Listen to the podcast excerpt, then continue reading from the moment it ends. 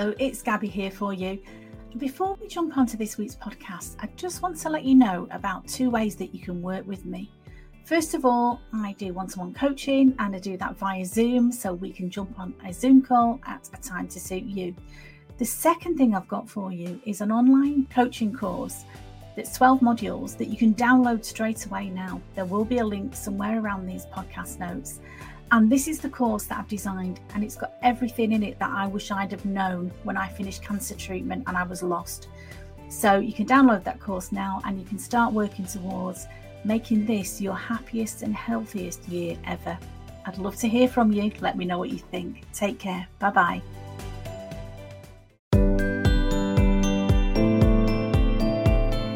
Hello, it's Gabby here from Confidence After Cancer, and I hope this finds you well. I've got a really interesting guest for you this week. Um, somebody that I've met online, Emily, but I've spoken to her a few times and got a little bit of an idea about the sort of work that she does.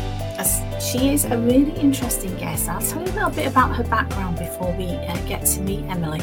So, Emily Patricia Fae is an AUDHD woman, and I hope I've said that correctly because this is an area I don't know very much about. She is a woman and an energetic home healer dedicated to empowering neurodivergent minds. As a KonMari consultant, ADHD, autism, organising specialist, and feng shui consultant in training, Emily brings an holistic approach to her transformative work. Her experience in feng shui allows her to harness the power of energy flow in living spaces, amplifying the positive impact on her clients' well-being. With a background in mental health support, coaching, and counselling and support work, Emily's journey is guided by a deep understanding of the unique challenges faced by neurodivergent individuals.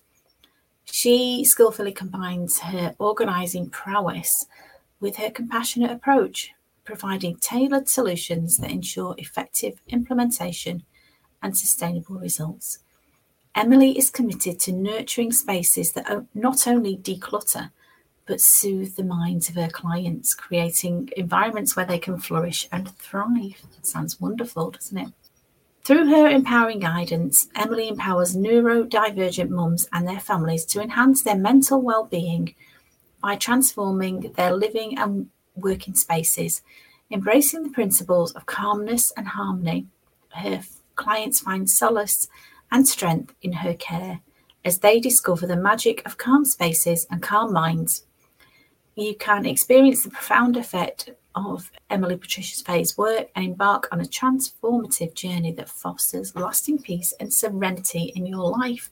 Now, I'm reading that from her bio that she sent through to me, just explaining a little bit about what she's doing and whether, you know, any of that resonates with you. I think most of us could do with a little bit more calm and serenity in our lives. I'm a huge fan of feng shui. I have been for quite some time. And I know for myself the absolute uh, mental clarity that I get after a good uh, decluttering session. So I know the benefits of that. But I, am sensing Emily's work goes a lot deeper than that. And some of the clients that she works with who have very specialist needs, maybe, find that combined with the other treatments that they're having, they can experience a real transformation. So I'm really excited to speak to Emily this week on this podcast and talk to her a little bit more about her work and what she does. And for all of us, you know, whether we've got a diagnosis of any of the things that I've just uh, mentioned before, like I say, we could all do with a little bit more peace and harmony in our lives, maybe, and just feeling a little bit more in control. I, that's what I'd like to get out of this session. I'd like to speak to Emily and think, yeah, there's areas of my life that I've, I think I've pretty sorted, but areas that I'm still working on. Maybe some of what she's got to share with us could help. So listen in now. I'm going to introduce Emily in a minute and see you uh, with Emily in a minute. So, welcome, Emily. It's so good to see you today. Thank you.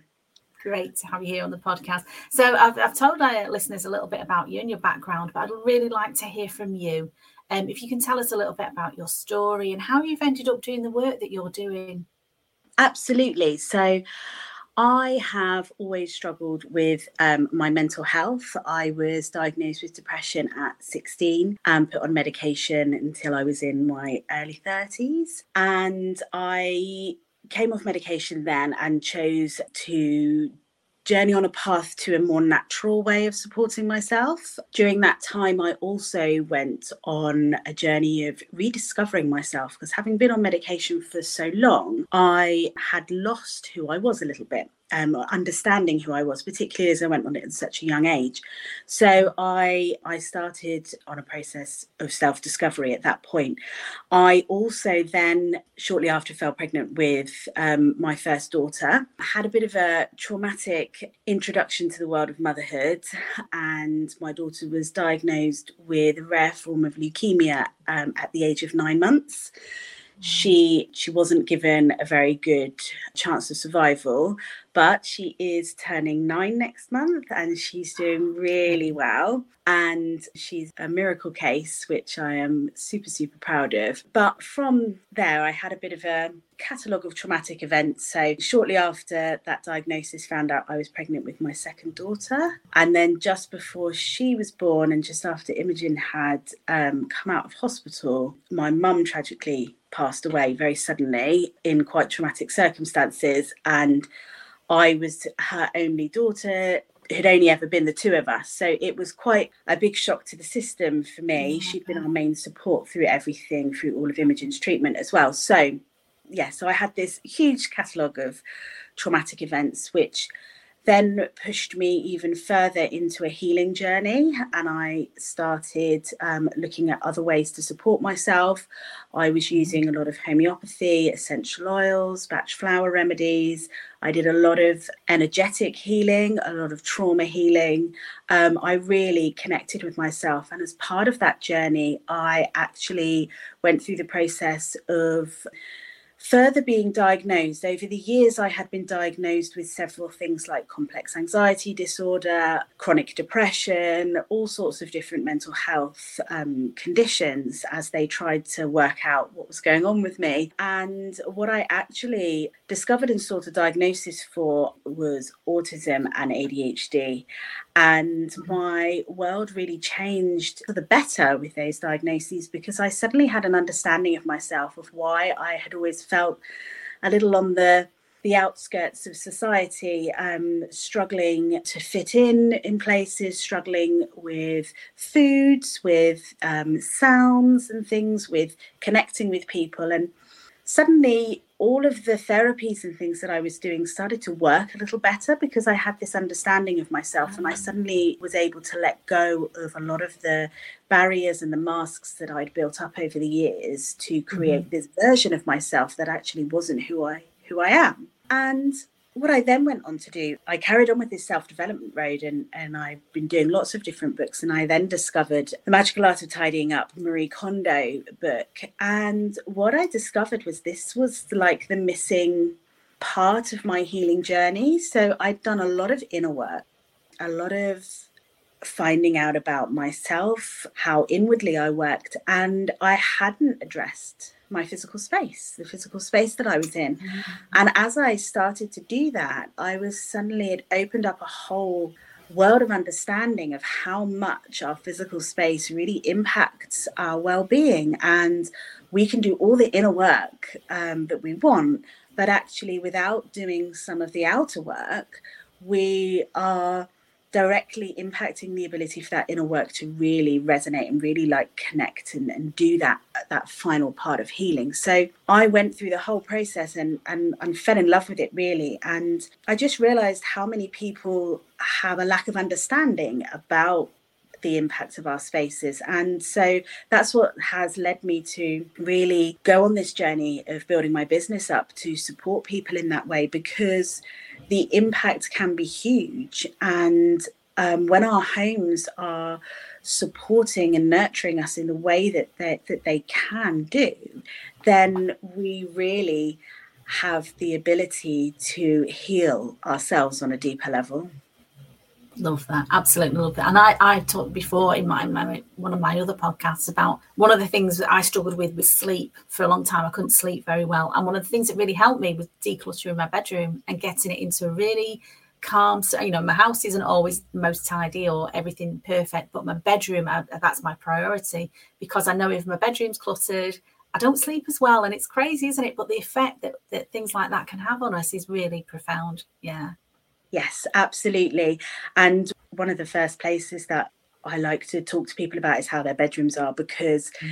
sleep, as you say, is um, it's the foundation to our health in general, physically, mentally, and lack of that is just devastating to us, really. So yeah, absolutely, decluttering your bedroom and keeping that a really calm and nurturing space is so important. Yeah, I love that. Absolutely love that. So it really resonates. With. And the other thing that's really resonating with what you've just said is the fact that healing happens on so many levels. It's not just, you know, you take a pill and you're better. No, when yeah. there's a lot of work to do, there's a lot of work. And sometimes mm. that'd be quite exhausting, can't it? You know, doing that on your own and thinking, well, where do I go? I feel, you know, I've done that. And I feel a little bit better, but it's not the answer. And that's yes. how I was for many years. Yeah. And that's why I like to work with other people that have been down that path before me that mm-hmm. can share their experience because it's exhausting doing this on your own, isn't it? Gosh, it absolutely is. And it's one of those things that, you know, healing, we don't ever sort of reach that healed in inverted. There's always an extra layer of the onion yeah. to peel back to really look at.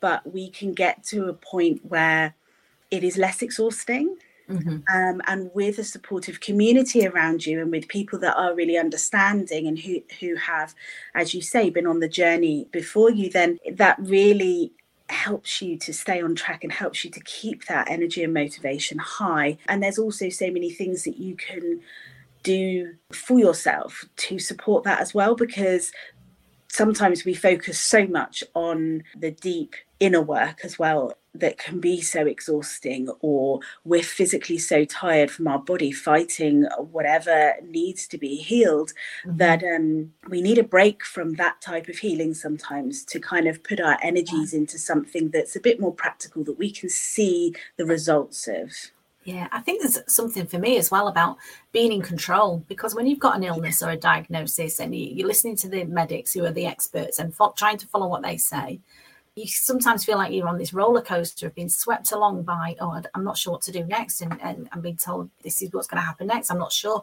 But if something like your environment, you're in control of that, aren't you? And at a time when your life might seem very chaotic and out of control, Yes, absolutely. And if you're having to spend a lot of time in, in hospitals or doctors' surgeries and things like that, when we were living at the hospital for such a long time with Imogen, and, and we lived in um, Ronald McDonald House um, for a long time as well, um, so we were close by. And then your home becomes such a it really needs to be that sanctuary that you come home to it needs to be a place that is so different from that because the impact yeah. of those spaces is so huge that we need to yeah. ensure our homes are are really supporting us and my connection with with homes really started then because we actually weren't allowed to take her home until certain things were done to our home. Um, it had to be checked for any form of mold or anything, and we had mm-hmm. to repaint a lot of the rooms and things mm-hmm. because her risk of infection was so high, and, and many of the children weren't allowed to go back to their homes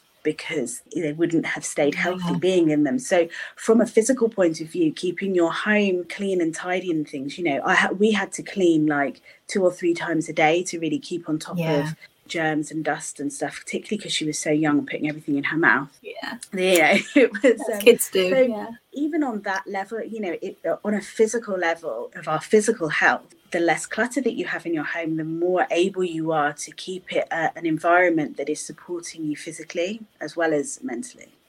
Love that, absolutely love that. I want to go back a little bit. We, you know, I talked in the in introduction about a couple of words that I've used and I'm throwing these words around like I know what they mean, and I feel like I don't really. Like you to tell me because I feel a bit, little yeah. bit ignorant. So the first one was neurodivergent, and I hear this a lot, but I don't really yeah. know what it means. Yes, yeah, so neurodivergent is um, a term used for a group of diagnoses such as ADHD and autism, but it also encompasses things like complex anxiety disorder, depression, any kind of mental health condition that affects your ability to function in the same way as what they would refer to as neurotypical people in terms of being able to function in society in the way that is expected of us. Okay. So they've changed it from neurodiversity, which they say we're all neurodiverse, and neurodivergent is more of an explanation of how you are. You're more divergent in the way your brain works than from a neurotypical point of view. Okay. It sounds very complex to me, and I'm still struggling a little bit to understand the difference between ADHD and autism. What are yes. the differences? Yeah. Okay, so autism I mean, I'm not a clinician to be able to um, give my full di- diagnostic sort of definition, but from my point of view, my perspective, my autism is very much about routine and structure. So when you have an autistic brain, you think of things in a slightly different way to other people. There's a need, very much a need for order and calm. We think about things in I mean, to me, it's just the way we think about things, but apparently it's in a very different way to other people. um, and we get very overwhelmed easily. So, sensory processing disorder is often very prevalent in people with both autism and, and ADHD because we get very overstimulated very easily. We get very overwhelmed by sounds, by textures, by touch. I get touched out very, very easily. Um, we struggle with making eye contact. We struggle with um, connecting with people sometimes. So can come across as being quite cold at times. So that's kind of autism. There's, there's often it's communication can be a real struggle. Yeah in fact, I had just before I was diagnosed, I had a breakdown. Um, I was pregnant with my third daughter, and I actually couldn't speak or leave my house for three weeks because for me, when I'm very, very stressed and very overwhelmed, the first thing that will shut down is my ability to speak and to communicate. And that's quite common. They they refer to it as selective mutism, which I struggle with because you don't select to do it. it yeah. It's something that you have no control over. But a lot of children um, struggle with it, and it can be a real issue at school in terms yeah, sure. because they they shut down and it and they struggle to communicate. So that's autism. ADHD and autism really overlap with a lot of the diagnostic criteria, but one of the main differences between them is that ADHD is a lot of being inattentive and being distracted easily, which autism, they can tend to be not distracted by things and really like tunnel vision. So, this is why if you have both, you're often the least likely to be diagnosed because they cancel each other out. Yeah, so sometimes yeah. I can be really in the zone and not distracted, and other times I'm like, oh, shiny object syndrome, and starting 10 projects at once. So ADHD has now been split down into three different types of ADHD. So there's the hyperactive ADHD and what people generally think of as young boys bouncing off the walls, being absolutely crazy. And then there's inattentive, I think it's inattentive ADHD, where they struggle to have the energy to yeah. to do much. And then there's combination ADHD where you have have some of both. The biggest common denominator between the two is executive functioning disorder and rejection sensitive dysphoria. Um, so, emotional functioning disorder is when you struggle to do things like just basic self care and look after yourself, oh, remembering to yeah. eat and drink, um, just being able to carry out daily tasks, filling out forms is really difficult. All things like that can be really challenging. And rejection sensitive dysphoria is that when we feel rejected obviously everyone gets affected by that no one wants to be rejected right it has such an impact on us that it can really really affect your mental health and um, sure. cause quite a lot of trauma i think patience is a really is a really good thing i think it's um, changing our expectations of of what yeah what you're needing and thinking am i needing something here or is this person just not giving mm. uh, you know are they doing it on purpose or is this my yeah. need to have them respond to me in a certain way i think the key is to ask we actually don't mind being asked i think it's really important because i would never want to speak for yeah. anyone because yeah. everyone's so so different mm-hmm. and the other thing is is that it can be different at different times so i can make eye contact because i've taught myself to do that but also when i'm more comfortable yeah. and confident I can do that. But if I'm struggling, so what I would say is if it's a if it's a close friend and they're like that, perhaps ask how they're doing because we tend to struggle more with things like that when we're struggling with something else, yeah. when we're feeling overwhelmed. So I think if we're feeling like someone's being a bit cold towards us or something, it's thinking, mm-hmm. oh, how can I support them? What's going on for them at this moment that might be making them feel like that? Because that's what I need in that moment. I just want understanding. I want someone to go, seems like you're really struggling at the moment. Yeah, yeah. I'm going to back off for a bit, give you some space. But if you need me, I'm here. Or tell me that there's something else that you need me to do because it's just wanting to feel understood. And most people have often spent time being told that they shouldn't behave the way that they're doing and and all of that so we can be quite worried about our effect on other people which can then cause those symptoms to yeah yeah i can see it's worse. a circle so I've learned to manage a lot of my struggles because I work with my cycles now. So I work with the lunar cycle uh-huh. and I also yeah. work with my menstrual cycle. And I've been monitoring them for quite a while. And I know that at different times near the new and full moon and when I'm ovulating and when I'm bleeding, I'm actually, I've struggled more. So I know at those points that I try not to book in like loads of social events at those times.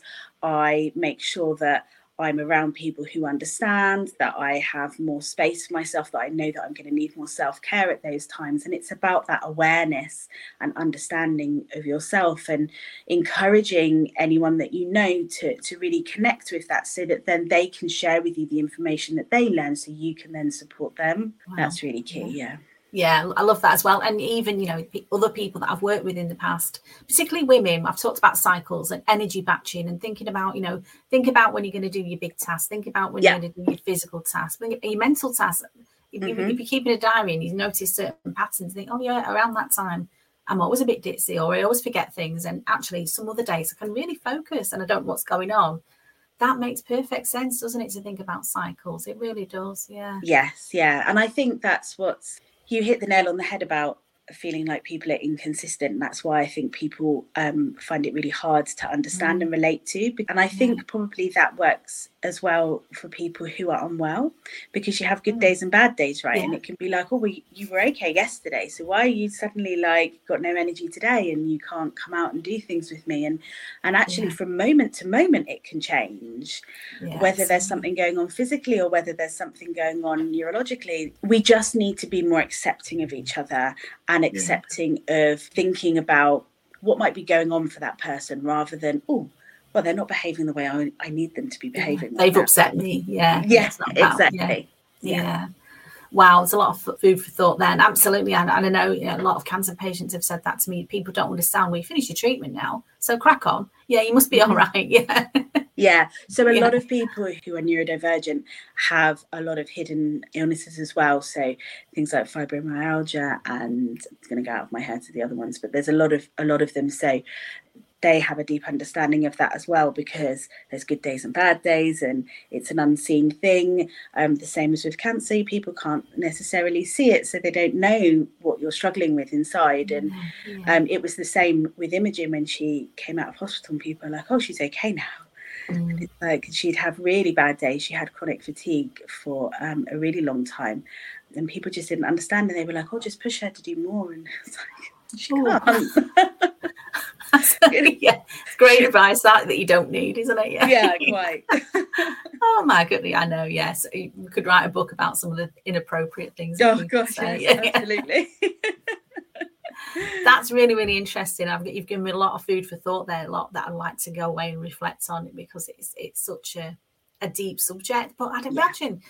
getting a diagnosis is quite difficult and i'm wondering you know what's the percentage of the population that are affected by this that maybe don't even realize that they are yeah, yeah. it's it's um a lot more people than than we're aware of but i mean there's a lot of people who who just self-diagnose now because the diagnostic process is so tricky. And some people feel like they don't need to have a formal diagnosis which is absolutely yeah, fine. For yeah. me it, it, for me it felt really important but i completely respect that for other people it, it, it isn't. It is quite a lengthy process these days because so many people are becoming more aware and therefore seeking diagnoses. So on the nhs it is quite a long wait and it depends on the area that you're in as to how long that wait is as we know of everything with the nhs the the important thing is is finding support. There are a lot of networks out there. There are a lot of groups on facebook that you can join if, if you're just thinking you might have a neurodivergence. They're, they're very welcoming um, of people who just want to explore that and understand whether they feel like it resonates for them. And that and joining those groups is really helpful because being around people that get it and yeah. understand and where you can speak really freely about it is mm. really really important. As we spoke about earlier on about that community aspect and, and being around people that understand it it's so so important for me i sought a diagnosis at a good time just before it started getting really bad and it was still a year um, for me right. to, to get an appointment but it's mm. now increased significantly I, um, I think the reason that i've a lot of people ask me what my views are on I'm thinking, you know, people think it's a trend mm. and that, mm. you know, everyone just is jumping on the bandwagon. And, and I hear a lot as well, you know, oh, we're all a bit neurodiverse, we're all a bit yeah, all on the spectrum. And, um, you know, we're all on a spectrum of diversity, absolutely. But unfortunately, comments like that take away from the fact that um, for some of us, we need to really understand ourselves um, yeah. in terms of um, our emotional well-being and saying things like that just really um, minimizes the impact of um, the diagnosis. So, and we laugh about it in the community and say that they it's those people only say that because they're actually neurodivergent themselves. um, but personally, I feel that um, it's becoming more prevalent because mm. of the society we live in and taking it back mm. to our physical spaces because we're so impacted sensory wise on a daily basis within our homes, within the technology that we use, within the public yeah. spaces that we use. Within all of the constant 24 hour access to information and things, we're yeah. all completely overstimulated and overloaded. It's therefore mm I don't feel like there are more people now than there was before with neurodivergence, but there are more people struggling with their divergence because of the society we live in. If yeah. you stripped all of that back, I think there would be fewer people needing a diagnosis because they would be able to manage the way that they functioned in society in a better way. Absolutely. you're absolutely right. When you, you reflect back, even going like back five years, 10 mm. years the way that we're living is changing so much. And i do worry you know i've got grandchildren i worry about all the social media and the technology yeah. and ai and all these things that we hear about. Mm. what's it doing to their mental health? And i really absolutely. I worry about that i do. Yeah yeah. I really do. Really really interesting. So much yeah. stuff that you're giving me there but i'd really like to go on to you know your business is called calm space calm mind. Yes. Absolutely love that. And you told me before about is it KonMari KonMari that you KonMari yeah. consultant KonMari so, and feng shui, which is you know a real always been an interest of mine. Feng shui, really, really, like I said, I, I'm really into. It. I've got it in my bedroom. So for me, I haven't really got many more questions for you because it's been so interesting listening to your story and your explanations. I've got so much information that I'm going to reflect on a little bit, I think, because it's been really, really useful for me. But if you just talk about your business, you know, how people want to get in touch with you and the sort of work and support that you can offer them, that would yeah, be really cool. Absolutely. So yeah, obviously as I mentioned, I trained as a KonMari consultant. So I trained with Marie Kondo and I do use her method.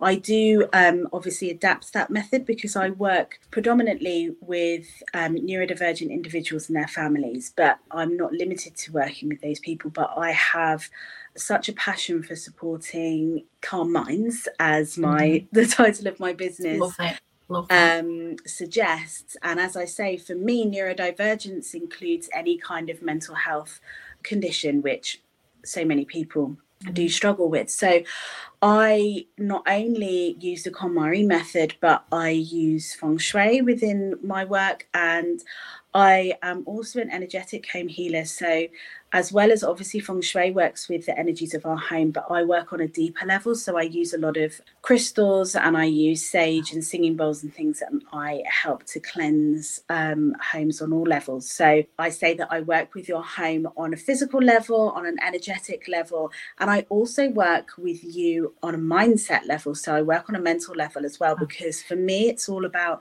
changing your limiting beliefs around your home and also around the thoughts on cleaning and tidying and organizing because we think of those as chores uh, when in actual fact they're acts of self-care and yeah. when we change our mindsets and our limiting beliefs around how we tackle those um, tasks we actually can create a connection with our home that's much stronger and much more able to support us on all levels so that's how I work. I do a lot of work virtually. I do work in person locally in Hampshire, Dorset, and West Sussex, but I work predominantly um, virtually, which works really, really well. So people can contact me via my website, which I presume we'll put all of my links in I'll the, put the links below. Yeah, of course. Yeah, so I won't read them all out, but my website and my Instagram, I have a free Facebook community, Calm Space, Calm Minds, which okay. I share lots of things and